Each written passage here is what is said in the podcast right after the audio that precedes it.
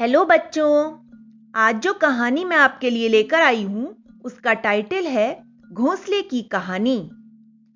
उमा एक छोटी सी बच्ची है। उमा के घर के पीछे एक बबूल का पेड़ था। उमा अपने कमरे की खिड़की से उसे देखती रहती थी। एक दिन उसने देखा कि एक चिड़िया बार बार आ जा रही है। वह अपनी चोच में छोटे बड़े तिनके लाती, उन्हें पेड़ पर रखती और फिर दूसरे तिनके लाने चली जाती। उमा ने देखा कि एक बड़ा सुंदर सा घोंसला बनना भी शुरू हो गया है। उसने अपनी माँ से पूछा, माँ यह चिड़िया कैसा सुंदर घोंसला बना रही है? पर हमारे घर में जो चिड़िया घोंसला बनाती है, वह तो इतना अच्छा नहीं होता। ऐसा क्यों है? इस पर माँ ने कहा, बेटी, पेड़ पर तुम जो घोंसला देख रही हो, वो बया नाम की चिड़िया का है। बया घोंसला बनाने के लिए बड़ी प्रसिद्ध है। इसके घोंसले बड़े ही सुंदर होते हैं। इसका कारण यह है कि यह जीजान से अपने काम में जुटी रहती है। यह अपने काम को पूरी मेहनत और लगन के साथ करती है। इससे इसका काम अच्छा होता है। यह कहकर माँ तो रसोई में खाना बनाने चली गई। अब उमा को शरारत सूझी। उसने खिड़की में से एक डंडा डाला। डंडे से धीरे धीरे हिलाकर घोंसला गिरा दिया। इतने में दाना चुक कर चिड़िया वापस आई। उसने देखा कि घोंसला टूटा पड़ा है। कुछ तिनके बिखर गए हैं और कुछ हवा में उड़ गए हैं।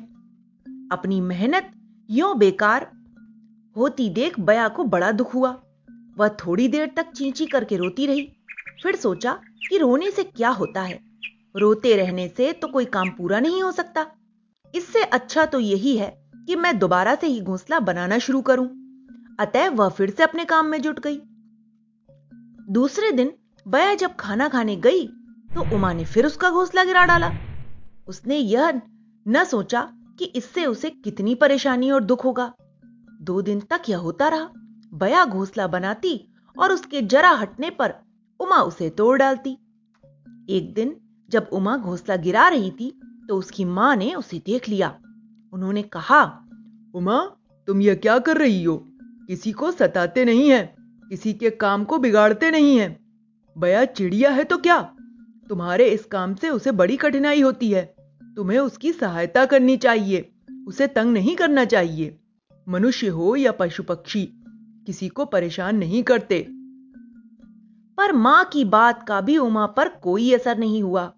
जैसे ही वह कमरे से बाहर जाती तो वह डंडा उठाकर घोंसला गिराने लगती। पर बया थी कि बार बार घोंसला बनाए जा रही थी।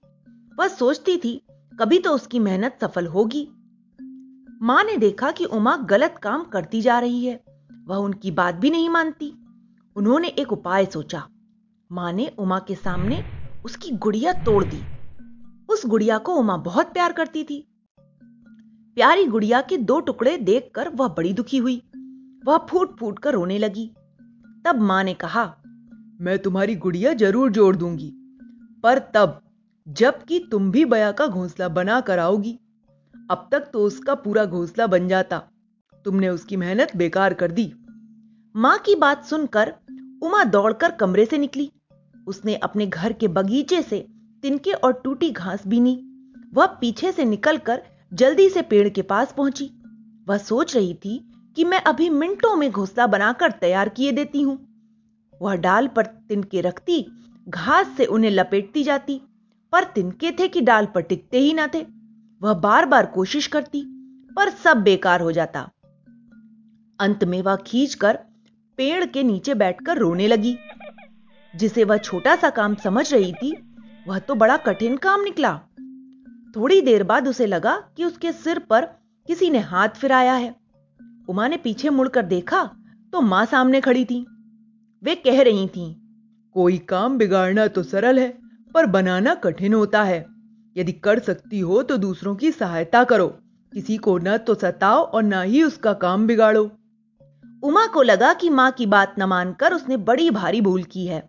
अब वह सदैव उनकी हर आज्ञा मानेगी।